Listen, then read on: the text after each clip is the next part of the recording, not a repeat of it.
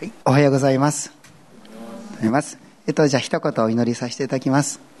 愛するイエス様、ありがとうございます。こうやって、えー、私立礼拝で一緒に礼拝できることを感謝します。イエス様、あなたご自身はこの真ん中に来てください。今も中私の中にありましたけれども、イエス様あなたは一人一人に、その人その人に必要なものを与え、必要な方法、必要なやり方でご自身を示されます。今から語るどうぞメッセージ、また聖書を通して、イエス様一人一人に必要なもの、必要なイエス様、えー、ことを、その人に分かる方法で死を示してください。私も語るべきこと、何を語ればいいか教えてくださって、イエス様は必要なことだけを語らせてください。おかの時を期待して、イエス様の皆によってお祈りします。アメン。はい。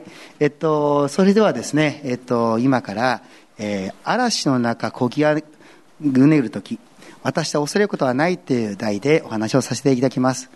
こぎあぐねるっていうのはね、ちょっと子供たちに分かりにくいかなと思ったんですけど、こぎきれないっていうかね、あの、うん、うん、かまかな。これちょっと一応、うん。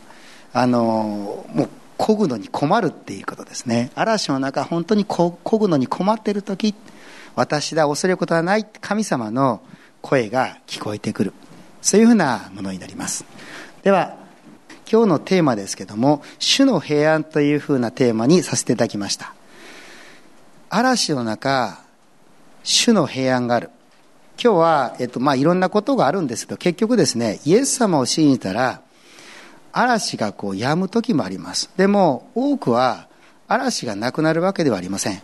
その中にあっても、神様は心に平安、平安のうちに共に進むことができるっていうことが、私が今週、まあ、特に、まあ、体験しながらですね、感じたことであるし、このメッセージを通して、ぜひ皆さんに覚えていただきたいことになります。主の平安、シャローム、主の平安がありますようにっていうふうにね、いう意味ですけどもね。はい。で、暗唱聖句はイエス様に言われた言葉です。みんなで一緒に言いましょうか。3、はい。私だ、恐れることはない。ヨハネ6の20。もう一度しましょう。私だ、恐れることはない。うん、これを知っていますか？この言葉というのはイエス様ご自身が語れる言葉であります。そして聖書の中で何度も何度も何度も何度も語られる言葉です。で、それはですね、私の人生の中で恐れることはないって聖書を通して語られたこともあるし、具体的に人の助けを通して私だよって、今あなたを助けているのは私だよっていうふうに語ってくださったこともあります。聖書は恐れるなって語ります。私たちはこの世界に生きている時に恐れや不安があります。でも私はこの聖書を通してイエス様を通して平安っていうもののことを教えていただきました。私は小さい頃教会に来た一つの理由はこれです。平安が欲しい。不安だ。怖い。本当に何があるかわからない。特に今の時代になればなるほど聞くニュースは悲しいことが多いと思います。これからの人生どうなるんだ将来どうなるんだろう不安がいっぱいだと思います。私は小さい時にそうでした。でも教会に来た時に平安あ確かにここに私の求めているものがあるんだ。何とも言えない平安や安らぎや安心感を感じたことを覚えています。本当にイエス様が与える平安は世のが与えるものとは違いますと聖書に書いています。その通りイエス様は一人一人の心にどんな時にも大丈夫っていう神の平安を与えたいと願っています。ぜひですねイエス様から恐れることはない。今皆さんの中に不安や恐れがあるでしょうか。実はこういうメッセージを語って私自身の中にもですね今週もそうやし今も恐れや不安っていうのはあるんですね。でもその恐れよりもイエス様の平安や祝福の方がこう大きくて不安や恐れを感じないようにこう守られているっていうことだと思います。さあではですね今日の舞台をみんなで見ていきたいと思うんですけどこれはガリラヤ湖です。ちょっと電気の方もしかしたら前の方は暗くした方がいいかもしれませんね。はい。えっと、これはですねイスラエルのガリラヤ湖で私が二十数年前いた時に撮った写真です。とても何ていうかなあの平和なというか美しい時でした。これは多分朝日が昇る時に撮ったんだと思うんですけどもあの浜辺浜辺というか湖畔でですね、えー、あイエス様こんなことあっただろうなと思い浮かべながらねイスラエルで、えー、撮ったこと祈ったことを覚えています。まあ、その思い出の一枚になります。今日はこの外来湖が舞台です。さて場所はイスラエルの北の方になります。北部の方になります。外来湖ここですね。拡大します。はい。衛星写真だとこんな感じになりますね。はい。外来湖は、えー、大体東西が約13キロぐらいになります。そして、えー、南北の方が21キロメートルぐらいで、まあ、周囲ぐるっと回ると53キロぐらい。まあ琵琶湖より実は小さいですね。で海抜がマイナス213メートルあります。かなり海よりも低いところに位置しています。そのために、えー、周りが高いんですね。吹き下ろす突風がこの外来湖に吹いてきて荒れる時は荒れるというふうになります。今日はその突風が吹いてきた話になります。そして今回出てくる舞台はベトサイダ新科学では別サイダって言われる場所ですね。そしてこちら。カファルナウム、ね、カッペナウムとも言われる場所です。このエリアになります。でここをですね渡る。この中での出来事ということになります。よろしいでしょうか。では一緒に聖書で軽く読みましょう。でこう想像してからですね軽くというのは後でゆっくりちょっと読んでいきますから。でなぜ軽くというかというとですね短いんですよ。この聖書の箇所ものすごく私大好きなんですけど3つあるんです。マタイによる福音書マルコによる書ヨハネによる福音書。そしてこのヨハネによる福音書がめちゃめちゃ短いんです。あっさりしてるんです。なのであっさり読みます。でその後ちょっとその間にどんなふうな情景があるのかっていうのを皆さんとして深くね見ていきたいと思います。まず最初に、え一読みんなでしましょう。3はい。夕方になったので弟子たちは湖畔へ降りていった。そして船に乗り湖の向こう岸のカファルナームに行こうとした。すでに暗くなっていたがイエスはまだ彼らのところには来ておられなかった。はい。せーの。強い風が吹いてきて湖は荒り始めた。25ないし30スタディオンばかりこぎ出した頃イエスが湖の上を歩いて船に近づいてこられるのを見て彼らは恐れた。3はい。イエスは言われた私だ恐れることはない。そこで彼らはイエスを船に迎え入れようとした。すると間もなく船は目指しに着いた、うん、はい。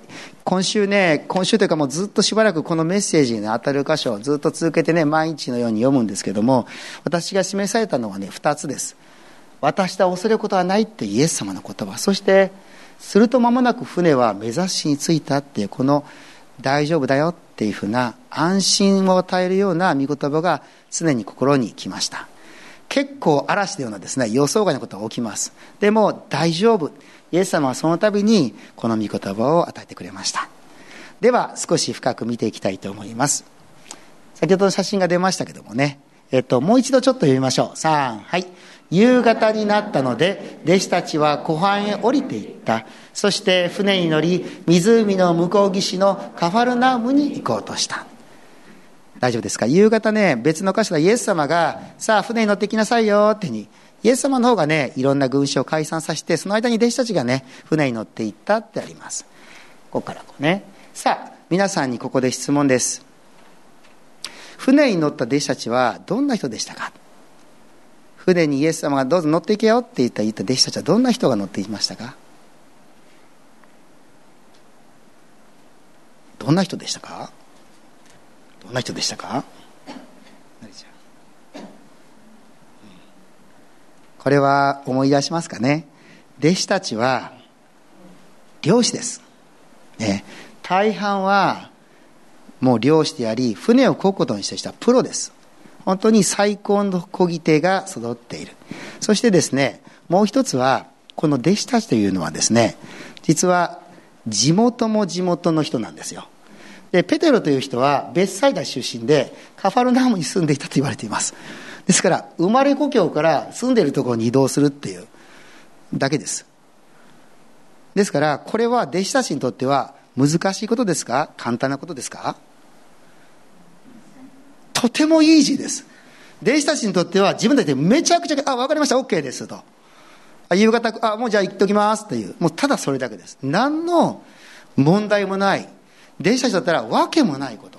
イエスさん分かりました。先じゃあ行っときますねっていう。そういうことなんですよ。でも聖書は言います。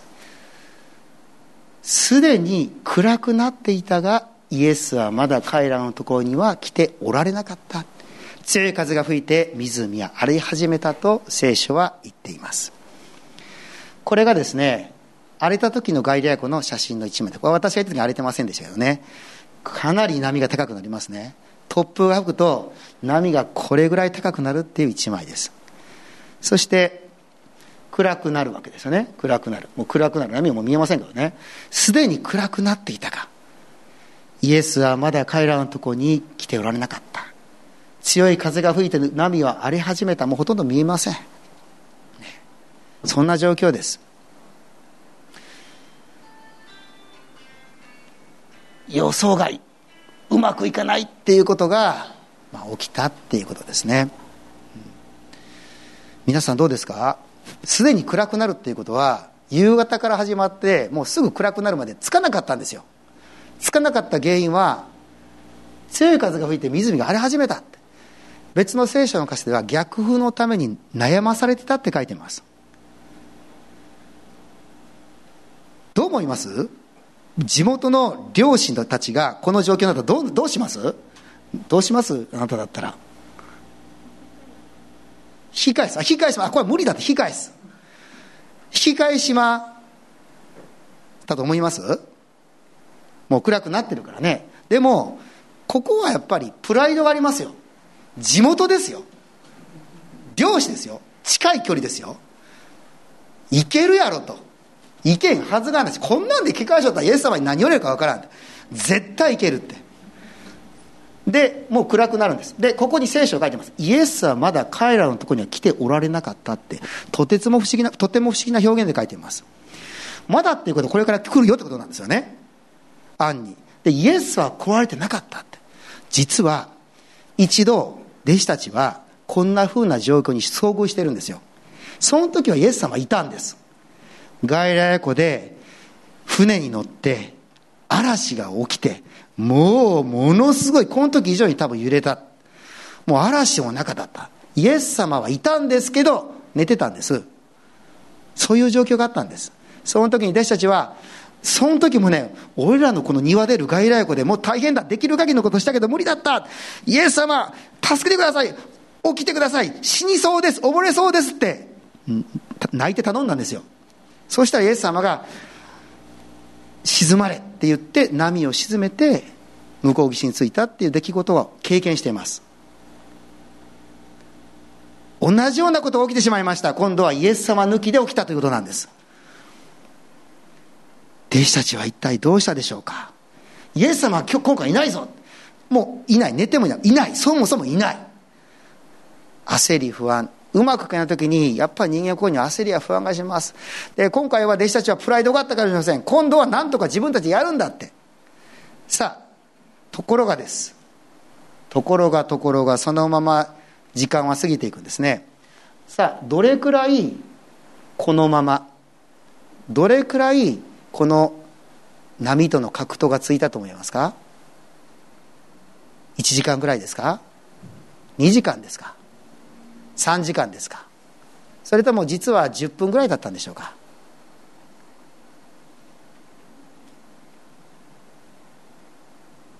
聖書の別の箇所には夜が明ける頃と書いてます。つまり夕方からだから一晩中なんです。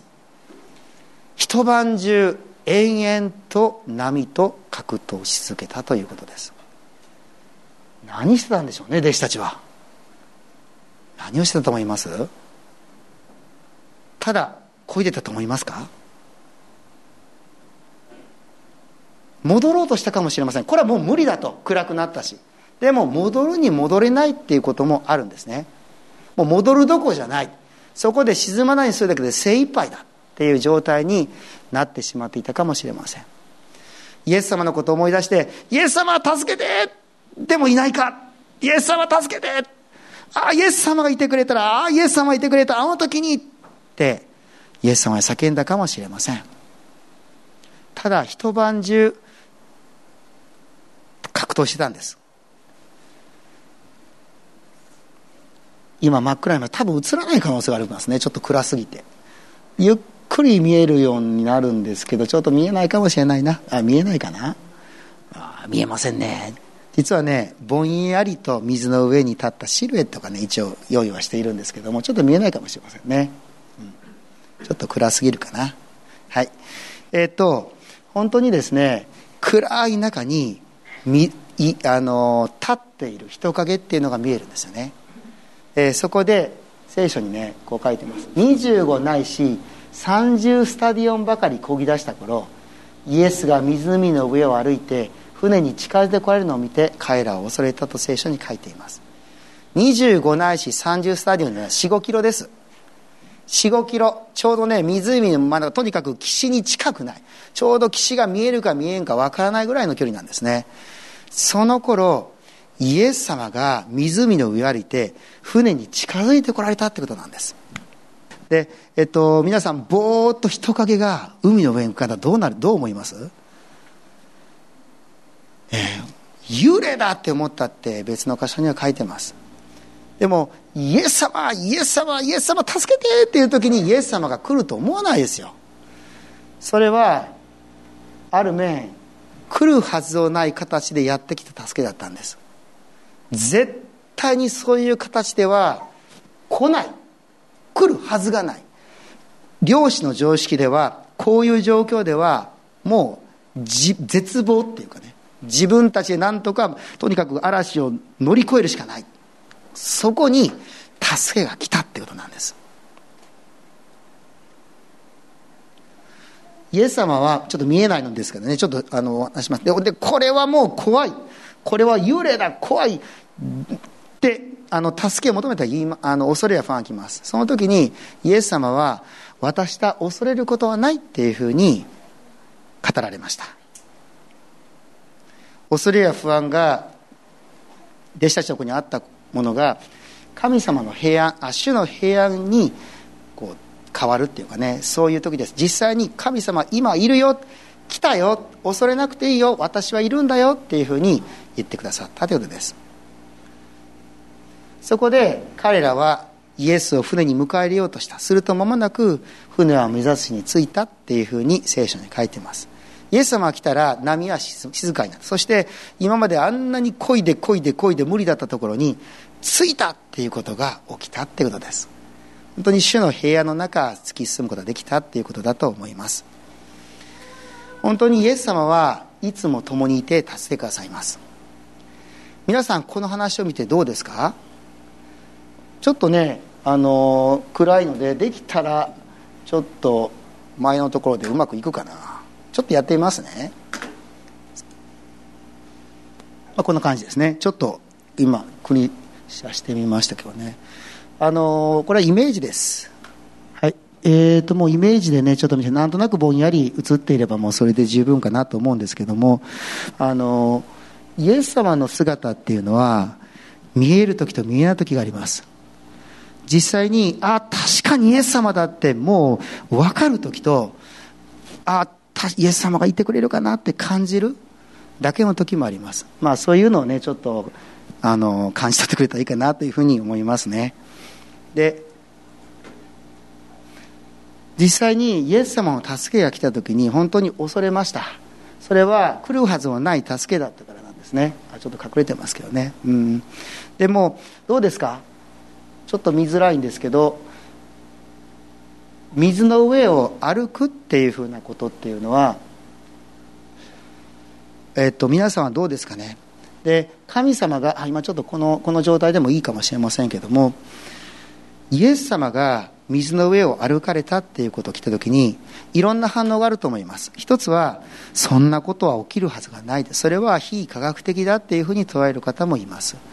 でも私はあの本当に神様聖書には私たちを信じる神はこの天地宇宙を作りこの自然法則を定められた方だっていうふうに書かれていますですから本当に神様がこの世界の本当にうまくできた法則を作られた方だから神様はこの法則に縛られない方だということです。その自然法則を超えたことをなさるときに、人はそれを奇跡と呼ぶんだということだと思います。私の愛す、まあ、尊敬する、まあ、生物科学者の先生に安藤和子先生がおられますけれども、安藤先生はこういう奇跡のことをですね、超科学って呼びます。科学を超えた奇跡なんだよって。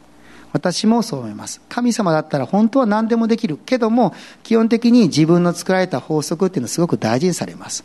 でもその上で、人々が分かる、一番その人に理解できる形で、神様は奇跡をなさるっていうことがあります。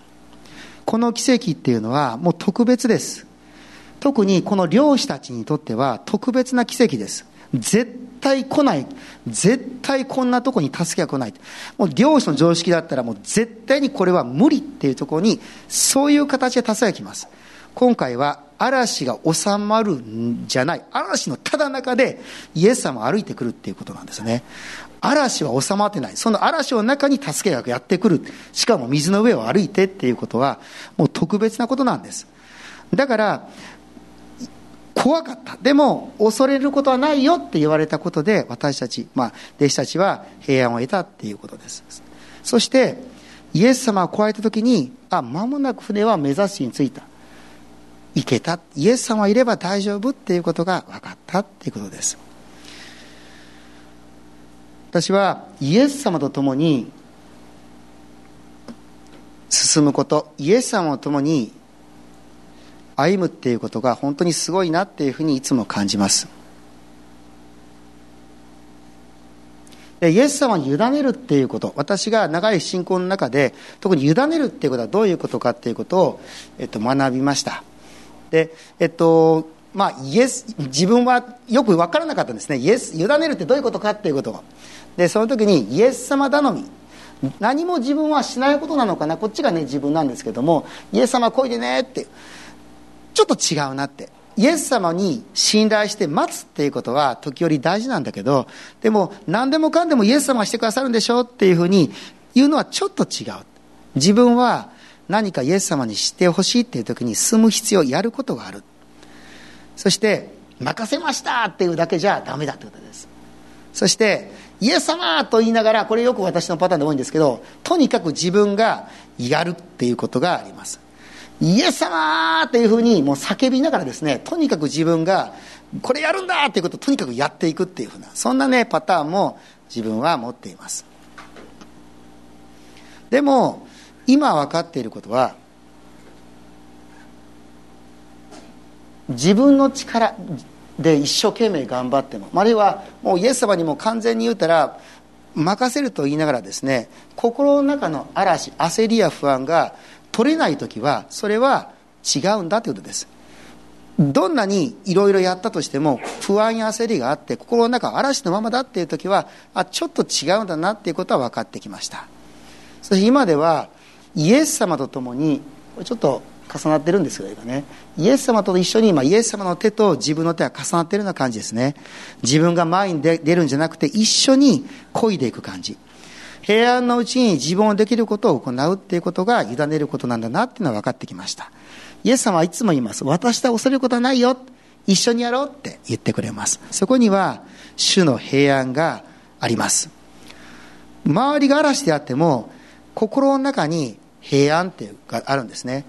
もう焦って集中できない状況から今待てばいい。安心して待てる。そして今やるべきことに集中できるっていうふうな平和の中やれるっていう力が与えられるってことです。まあこれは人生においてなんですけども私のまあ証皆さんも多分同じようなことあると思います。先ほどの寺井さんの証もあの、まあ、同じようにその人しか分からない証だなと思います。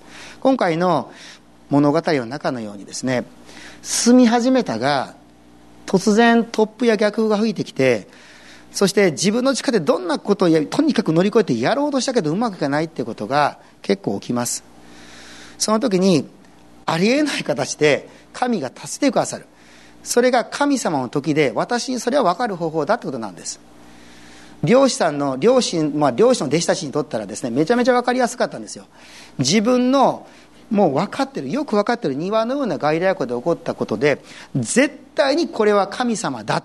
こんなことは神様ができないっていう形でタイミング場所方法が本当によくわかる。よくわかる方法なんです。だから弟子たちがイエス様を本当に信じた時に本当にこの方こそ救い主だこの方こそ本物だっていうのを自分の体験から理解することができました。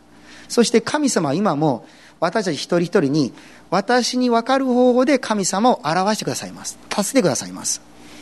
そして目指しにつくっていうことが起こります。あ確かに神様の守りの中超えられた。いけた。あの時に潰れてしまわなかった。あの時に守られたっていうことが起きるっていうことです。私はこの流れというかこのパターンがものすごく多いです。とても多くて、えー、どれを明かししましょうかって神様に、えー、聞きました。今現在起こっていることですか？それとも昔分かったことですか？その時に、まあ、ちょっと証今どれをするかっていうのはちょっと迷う部分あるんですけども、えっと、一つはあのだいぶ前の証なんだけどもちょっとしなさいと示したところをしたいと思います。私は今小学校の教員をしています。20年を超えて、えー、勤めることができました。けれども私が、えー、と1年目採用されたその年に大変な逆風にぶつかりました。もうちょっとしたら場合によってはもう転覆。私は教師をしていなかった。っていうことになったことがあります。そのことを証しをしたいと思います。神様は私を3つの形で励まし助けてくださいました。私は、えー、採用された時にですねあの自分はメビックのねいろんな教師もしたしゲームをたくさん知っているそしていろんな子供たちが興味を持つようないろんな技術を磨いてきたって私は子供教師としてやっていけるというある面自信を持って教団に立ちました子供たちはすごく反応も良くて、ああ、これでやっていけそうだっていうことで進み始めたんですね。本当にスムーズに進んでいきました。けれども、いろんな逆風が起こってきます。いろんなことがあったんですけどもね、もちろん私自身は未熟な部分はたくさんありました。最初の懇談会の時にですね、わざわざ校長先生が死人の先生たちの教室を、まあ二人行ったんですけど、回って、この先生はまだ今年初めての先生です。ですから皆さんにとってまだ不十分で失礼なことがあるかもしれませんが、どうぞ温かい目で見守ってあげてくださいっていうふうに校長先生自らこの時挨拶してくれたんですよ。で、私は横で聞きながら、何を言っとんですか？みたいな形でですね、そんなことは必要ありませんよみたいなことで、あの、すごい、なんていうかな、こういうもう大丈夫だって気持ちでいっぱいだったんですね。本当に、いけるって思って始めてスタートしたんですよ。講師の経験もありましたし初めてじゃないし大丈夫だってところがですね学校は子供たちだけを相手にするんではありませんそこには全然仕事子供行くと関係ない仕事があったりあるいはお家の方いろんなお家の方と接します。その時に私の一つの逆風は言ったらも、まあ、モンスターとかですね呼ばれるようなお家の方と遭遇しました。はい。まあ、そういうふうに言われる方はですね、あの、普通にまあ話をして、要するに話は噛み合わないっていう方ですね。で、すごく自分の主張はいっぱい言うんだけど、こちらのことは聞いてくれないというタイプの方です。で、私の教師の経験を長年の経験上、トップクラスの方でした。その時分かりませんでした。これ、これがトップクラスかみたいな分からずに、あの、接しました。そうすると、いろんなとこでケチョンケチョンに言われるわけですあるところはもう本当に家庭訪問にしながらあの保護者の前ですごく叱責されましたで自分はそうにした時になんとか答えをその人の言うように頑張ろうとしたんですね。で兄弟もいたので他の先生たちもこう頑張るわけなんですね、まあ、先生たちって日本の先生たち真面目なので言われたらそれに答えようって頑張るんですよね。で、そのあるね、ベテランの先生も、無理やわって、あの人が言うようにはできんわって、ポロってつぶやきました。私もできる限りのことをしようとしました。頑張り屋なんですけども、さらに頑張ろうとしました。まだ足りないのかって、さらに頑張る。頑張りに頑張りを重ねて、なんとか4月を乗り越えて、5月の連休が終わった時に、頑張りすぎた人が5月の連休明けに行けなくなるっていうことをよく聞きます通称5月病っていうやつでしょうか私はそれになりました学校に行くことができなかったんです恐れて急にも不安でどうにも行けない。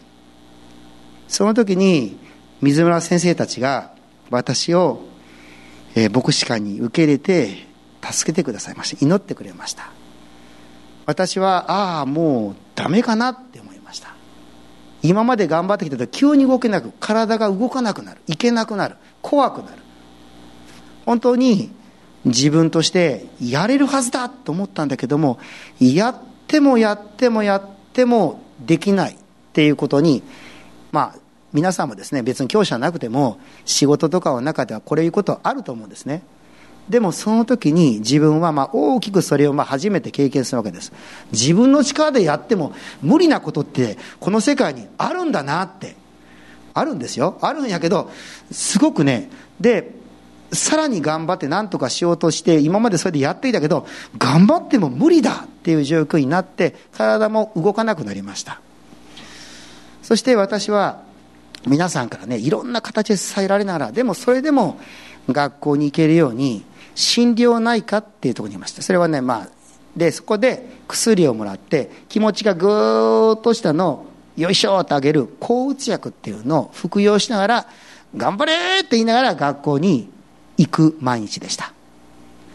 なんとか子供たちの前には元気を保つんだけどあと放課後ヘロヘロになるっていう状況がついていました。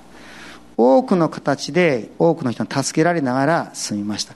これはいけるのか？本当に湖の真ん中で戻れないし進めないしこいてもこいても動かない。そんな感じの時がこう続いたんですね。でそこでですね3つの方法で神様は私に大きな形でですね助けてるよ一緒にいるよと示してくれました。その一つがですねあまりにこう苦しいというかもう精神的にもこう波打つのであもうしんどいですいいですってにある風呂入る時にあるあるある日ですね風呂を入りながら神様にですね文句を言うんですね。もう神様いいですって。もういいですっていうふうに言ったんですよ。心の中で。そうした時にね不思議な感じですけども自分の何かこう守られてるようなものがあってそれがふってなくなってこう真っ黒なね何かこうものが私をこう覆い尽くすようなそんなイメージがスーッときたんですね。真っ黒に周りがなってくるような。その時にイエス様助けなさいって私は言いました。叫びました。心の中で。その時にその黒く私を追い尽くそうとしたものがヒューってこう散っていく。そしてまたこう光の中が守られているような感覚が戻ってきたんですねその時にああ私はこういう状態だけど今できない、ダメ、無理っていう状況だけど、イエス様はこの状況においても私を守ってくださってるんだっていうのが分かったんです。あ、神様はいい時だけなしに悪い時、どうしようもない、もうちょっと潰れそうっていう時にも、そうならないように私が分からなくても守ってくださってたんだっていうのが分かりました。そして、これは一つ。そしてですね、人を通しても神様はいろんな形で教えてくれました。私のためにですね、もうアブさん夫妻もそうし、多くの人が祈ってくれました。中でもですね、実はその年に、えっと、まあ、妻、今の妻の、今の妻というか他にもいませんけど、えっと、み、みちみちとね、あの、婚約を夏してっていうふうな流れの中にあったんですね。でも、こういう自分が状況。もう教師として続けられるかどうかわからないっていう状況において、えっと、これはもう迷惑をかけているっていうことで私はまあ海海の近いところでですね彼女と話をするんですね今本当に大変だ。私はもう一生懸命頑張ったけど教師としては向いていないと思う。私はもう教師を辞めようと思うっていうふうに彼女に言ったんです。で彼女はまあ私のことを思ってくれてそして私自身があの多分あのもう教師を辞めるということは要するに仕事もなくなるということだから結婚するにもふさわしい。つまり結婚も同時に破談するっていうふうに。もうそれもこういう私が家庭を持つことはできないって思ったんですね。それで、まあ、妻にそのことをやめようかって、まあもまあ、あのその当時は妻じゃないですけどあのみちみちにあの言うわけですね。そうするとですねみちみちから来た答えは「大丈夫」って頑張ろうって続けようっていうふうに励ましが来たんです。私はあもうなんだろうあのー分かってくれてもうもうこんなに偉いんだから無理やねっていうふうにもう言うたらそれで終わるかなっていう半分言うたら諦めっていうのがあったんですね。でもそうではないって。あこの人は本当に結婚の制約の中にあるように辞める時も健やかな時もあ私と苦労する道たとえ苦労しても人生を共に生きるという決断をしてくれているんだっていうことが分かったんですね。私はそのような愛っていうか決断を直接聞くっていうことがやっぱり初めてでした。私は愛されているっていうのはその人が何かできるからとかその人が何かうまくいっているからとか私にとって何とかな益を与えてくれるからじゃなくてただこの人愛するがゆえにどんな時でも支えるよっていう決断決意に基づくものなんだっていうことをはっきりと分かりました。私はやっぱりそれがすごく今でも感謝しています。そしてイエス様があイエス様っていう方は自分が何かできるからこういう奉仕ができるからあなたにはこんな賜物があるからあなたはこのことで成功したからじゃなくてできなくなってもボロボロであっても私はあなたを捨てないしあなたを愛するよっていうふうに語ってくれたっていうふうに受け取りました。イエス様は不思議な方です。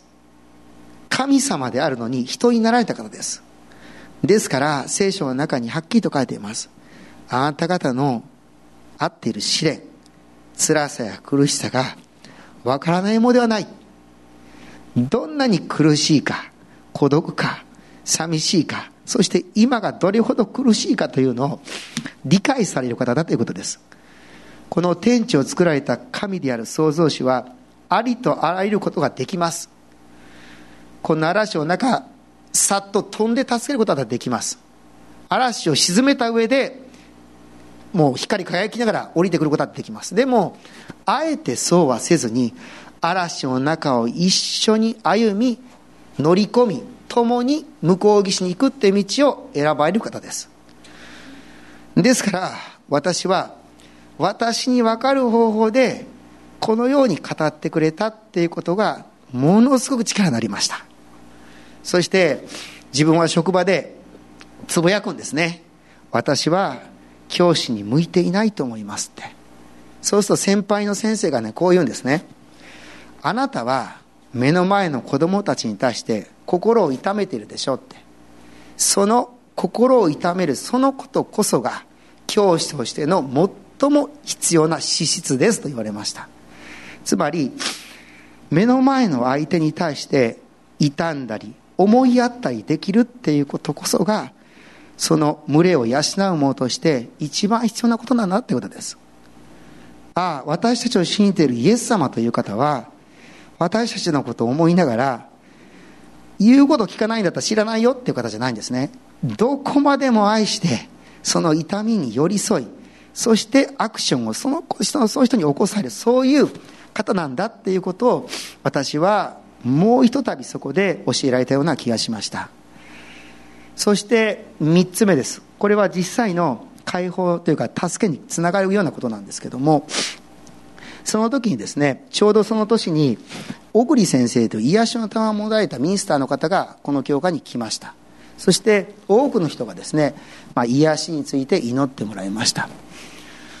で、えっと、祈りながらですね服用している薬をね服用を飲んでいるいろんな形で飲んでいる方に対してはその薬というのは医者がたとえ私が何か言ってもとにかく癒されたと思ってやめるってことは絶対しないでくださいって。必ず医師の相談しながらその薬を続ける必要があれば必ず続けてください。自分の判断でやめることは絶対しないでくださいというふうに何度も念を押される方でした。私の知り合いにも、えーと、お医者さんをしているクリスチャンの方はいます。本当に素晴らしい先生たちはいますけれどもその先生たちもやっぱりイエス様は私たちの体を法則に従って作られてますからその法則を学んで薬が効くようにっていうふうに処方してくれてます。ですから正しく処方するっていうことはすごく大事だと思います。で一人一人祈られながら薬について今あなた薬飲んでますか？そしたらその薬は勝手にやめたらダメですよっていうふうに言われながら一個祈っていくんですね。で私はそれ聞きながらあこの人は本当によくいろんなことを知っている人だなって配慮で一人できる人だなと思いながら。で私の時来た時に私にこう祈ってもらった時にあなた薬飲んでますね。あなたはその薬やめなさいって言われたんです。聞き違いかと思いました。私の前後では絶対そんな言わないんですよ。ほんで私がその先生に会って結局治ったって数年後に会って話をするんですね。桑田ラスの温泉で。その時に先生ありがとうございました。あの時に本当に先生が私に声をかけてくださったので私は健康になりましたって明かした時にその先生は私そんなこと言わないよって。絶対に薬をやめるっていうことは私は言わないって。いや先生言いましたって。私の時だけ言いましたって言ったらあそれを私はなく神が語ったんですって。そう先生言われました。私にとってその抗うつ剤という薬についてはそれが一番の原因というかそこが根本解決じゃなかったんですよ。それをイエス様は知ってました。私も分かってました。無理やりこう気持ちを上げていっているけどそれによって解決する問題じゃないんだって。私はそうじゃなくて根本からあなたの不安を取り除き生きる力を与えるからそれをやめて大丈夫だよっていうことだったんです。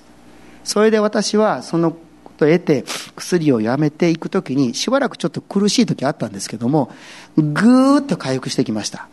そして心に平安を与えられてこう進む力が与えられるようになりました。そしてみるみる神様はですねいろんな形で問題を解いていくんですね。モンスターって言われた方が遠くに引っ越していきました。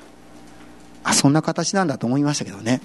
いろんな形で神様が問題を解きそして支えてくれました。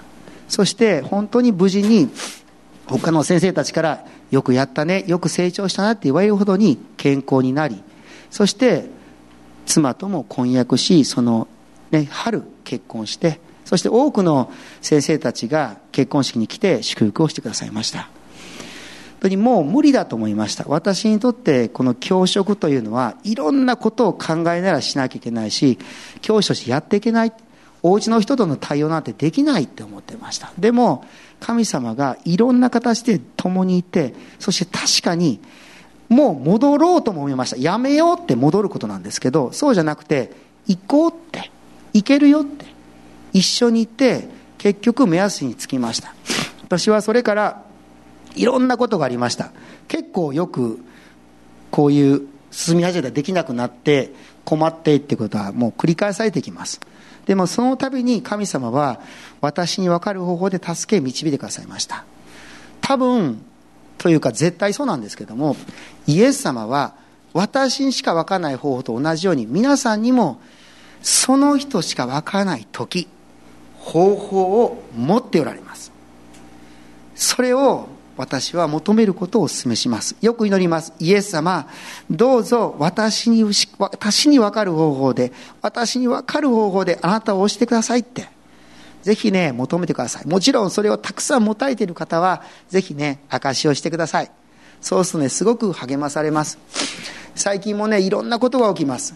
この方法は絶対ないよって。すごくね、私自身が教師目線なんで、教師の先生にこんな証しをすると、あ、間違いなくそれ神様だよっていうふうに言われるようなパターンっていうのはあるんですよ。えっと、あんまりちょっと言っちゃうとあれなんですけど、あの、でもね、神様が起こそうとしている時には、パズルが組み合わさるように、連続して物事が起きていくんです。そして、どれかがずれるとうまくいかなかったことがシャーッと通るように起こるんですよ。一例を挙げるとですね、自分のクラスですごく大きな問題を抱えた、まあ、こと、あのご家庭があったんですね。で言うたらそういう問題を抱えたことっていうのは問題が明るみに出たら解決早いんですよ。だから先生たちの間でもなんか本当に誰かが怪我するような問題が起きたら逆に動くんじゃないの？みたいな話がなされたような感じだったんですね。でも神様が物を起こす時はですねなんかサインみたいなのがあって例えばその日の朝ですねえっとクレームの電話かかってるんですね。そのまあ、お子さんとかに対するクレームでもう何とかしてくれみたいなのが来るんですよ。大変怒った。で後からそれ聞くとあの時なんであんなふうに怒って電話したのか分かりませんわ。はははって笑うぐらいの話なんだけどものすごく来るんです朝一で剣幕で。でその時に私はあこれ始まったなと感じました。